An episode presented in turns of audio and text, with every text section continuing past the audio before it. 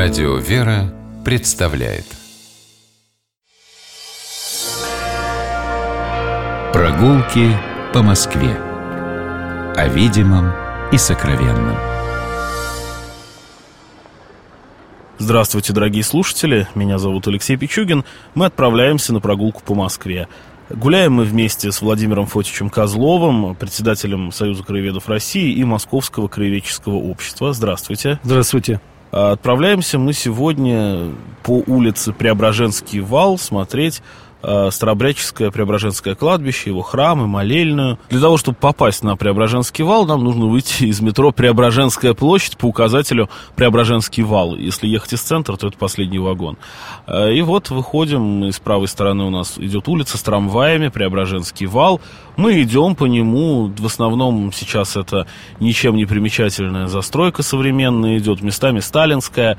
И доходим мы, здесь сложно заблудиться, до монастырской стены, Никольский единоверческий монастырь. Перед этим мы еще до единоверческого монастыря чуть-чуть дальше. А перед этим мы видим интересные, похожие на кремлевские такие маленькие башенки шатровые. Да, видим, конечно, То есть это так называемый женский двор или женский старообрядческий монастырь федосеевцев, старопоморцев.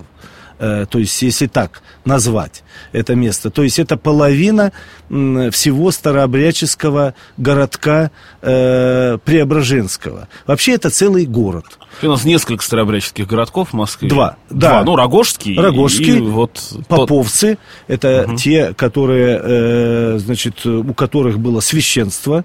Старообрядцы пережили сложные моменты в конце 17 века. И часть старообрядцев в конце 17 века, когда умерли последние естественной смертью священники поставления старого до Никоновского, то часть старообрядцев, наиболее такая, скажем так, радикальная, они сказали, священство иссякло. Поэтому других священников уже быть не может. И они стали выбирать для себя просто руководителей мирян. Отказались от священства. То есть элемент такого протестантизма, в общем-то, явился. Хотя с иконами, с крестами, с книгами, с облачением, с сохранением и части службы, естественно. И оставили два только таинства, собственно, у них. И вот сегодня, наверное, самое большое из... Называют их беспоповцы или старообрядцы, которые не приемлют священство, считают его иссякнувшим. Вот Преображенское – это центр, можно сказать, всероссийского вот такого беспоповства, начиная с 1771 года, когда была известная чума, старообрядцы не боялись гонений, они уже привыкли ко всему. Илья Алексеевич Ковылин, один из самых энергичных старообрядцев, он на свой страх и риск стал, в общем-то, создавать там карантин. Для государства это было, в общем, важно, потому что из Москвы бежали власти, бежало все начальство, разрешили, закрыли глаза, он там стал хоронить людей, некоторые перекрещивались в чанах, а сам он вообще был из костромских, в общем-то, крестьян, в свое время попал в Москву, человек состоятельный, владелец, в общем, и кирпичных заводов, и магазинов, и все деньги он отдавал на строительство вот этого города. И постепенно туда стали собираться старообрядцы. Екатерина II сквозь пальцы смотрела на это, и более того, разрешила и она, и при Павле, и при Александре Первом можно было строить храмы. И вот получился целый городок.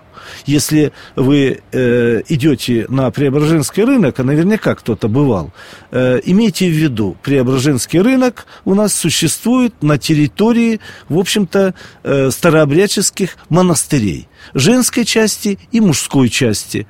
Вот.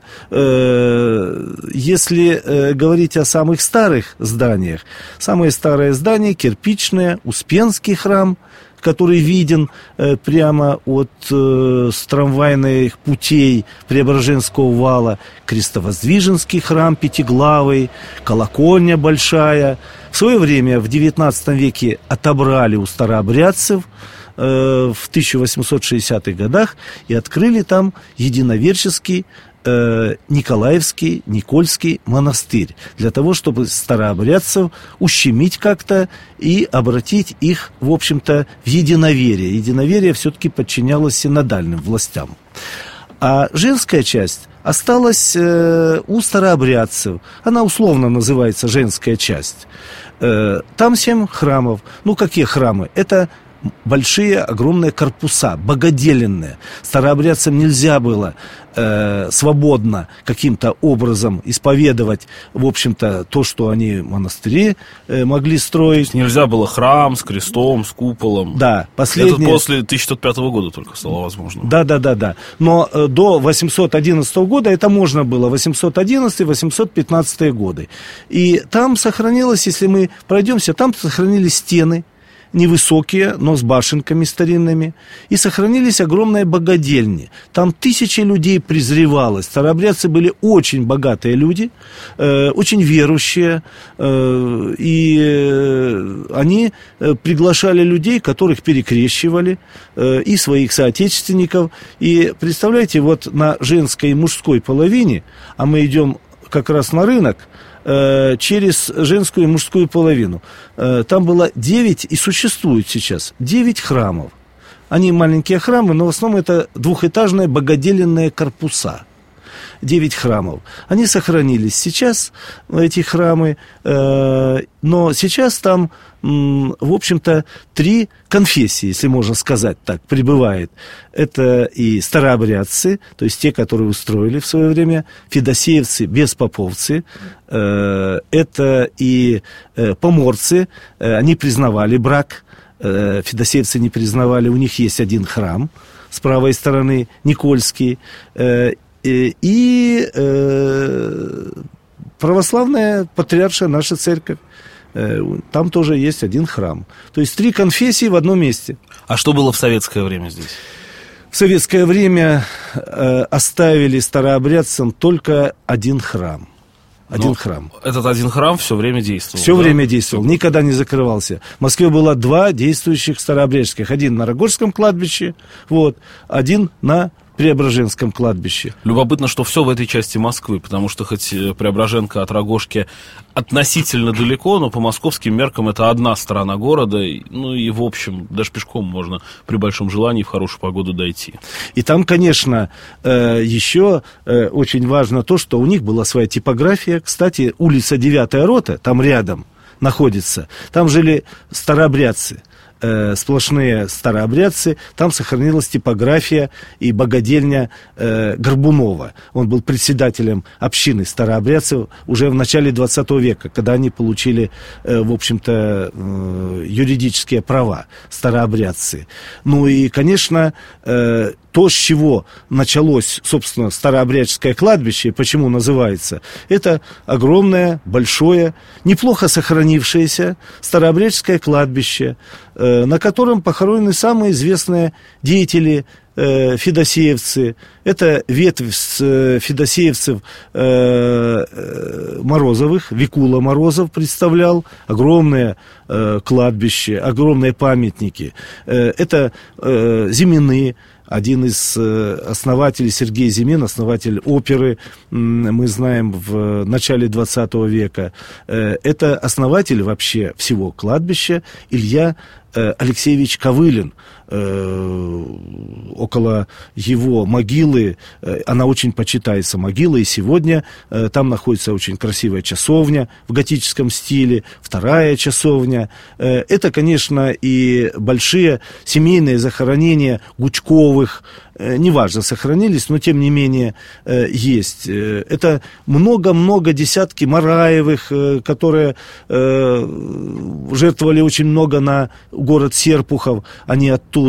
Много там похоронено, и много сохранилось крестов, больших саркофагов, деревянных таких родовых крестов и каменных крестов, ограды. Семьи были очень большие у старообрядцев, поэтому это кладбище очень не похоже на все другие. Мы рекомендуем как-нибудь вообще погулять по этому кладбищу.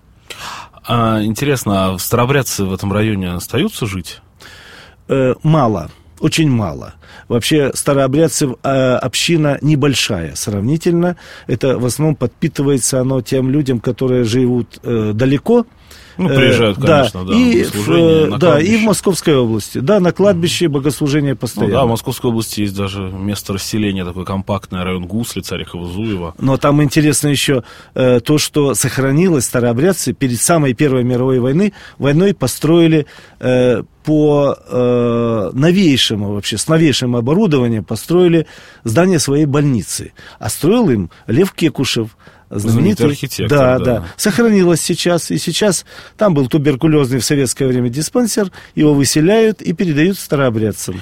Раз уж мы оказались в этом районе, надо обязательно пройти чуть дальше кладбище, монастыря и посмотреть Хапиловский пруд, вернее, то, что осталось на месте Хапиловского пруда. Это несложно понять, где он был, потому что Преображенский вал уходит вниз, потом поднимается наверх. И вот в этой низинке был знаменитый Хапиловский пруд, который есть на всех старых картах. Остатки этого пруда существовали до 70-х годов прошлого века, то есть их нету всего лишь 40 лет. Сейчас даже есть какие-то довольно фантастические, конечно, предложения воссоздать Хапиловский пруд, но, может быть, он был бы неплохим украшением этого района. Замечательное было бы. Вспоминают, и посмотрите на карту, он был очень большой. Большой был, да. Ну, правда, тогда пересыхал. Пересыхал, по воспоминаниям местных жителей. А ведь была еще речка, ее называли Архиерейка. Она шла, мы как-нибудь, может, поговорим об этом. Она шла из Черкизова, текла из пруда, Архиерейка, Сосенка. И вот создавала, собственно, Хапиловский вот этот пруд. Ну и, собственно, Хапиловский пруд — это же название Преображенского. Одно из старых названий до Преображенского была деревня Хапиловка. И речка Хапиловка была, там же текла. Сейчас тоже течет, но, правда, в коллекторе. В коллекторе, к сожалению. Там остался шлюз где-то, я очень много времени потратил, чтобы его найти. Я знаю, что он есть, шлюз Хапиловского пруда, но вот, к сожалению, пока не нашел. И последнее, о чем, наверное, стоит сказать в нашей прогулке, это электрозаводская железнодорожная ветка. Одна из немногих действующих небольших железных дорог внутри Московской кольцевой дороги. С 27 года она существует. И когда-то, кстати, она была электрифицирована. Это была одна из первых в Советском Союзе электрифицированных железных дорог, но в 1986 году ее перевели на тепловозную тягу, и до сих пор, когда вы едете по Преображенскому валу или по окрестным улицам, или идете пешком, иногда загорается красный сигнал, выезжает небольшой тепловозик. Да, и дает сигнал. Да, очень любопытное и необычное зрелище сейчас в 21 веке, когда по проезжей части едет поезд настоящий. Спасибо большое. Мы гуляли сегодня вместе с Владимиром Фотичем Козловым, председателем Союза краеведов России и Московского краеведческого общества, по Преображенскому кладбищу, посмотрели преображенские храмы и молельные старобряческие, а также чуть-чуть прошли по улице Преображенский вал. Я Алексей Пичугин. Гуляйте по нашему городу, любите его. Всего доброго и до встречи. Прогулки по Москве. О видимом и сокровенном.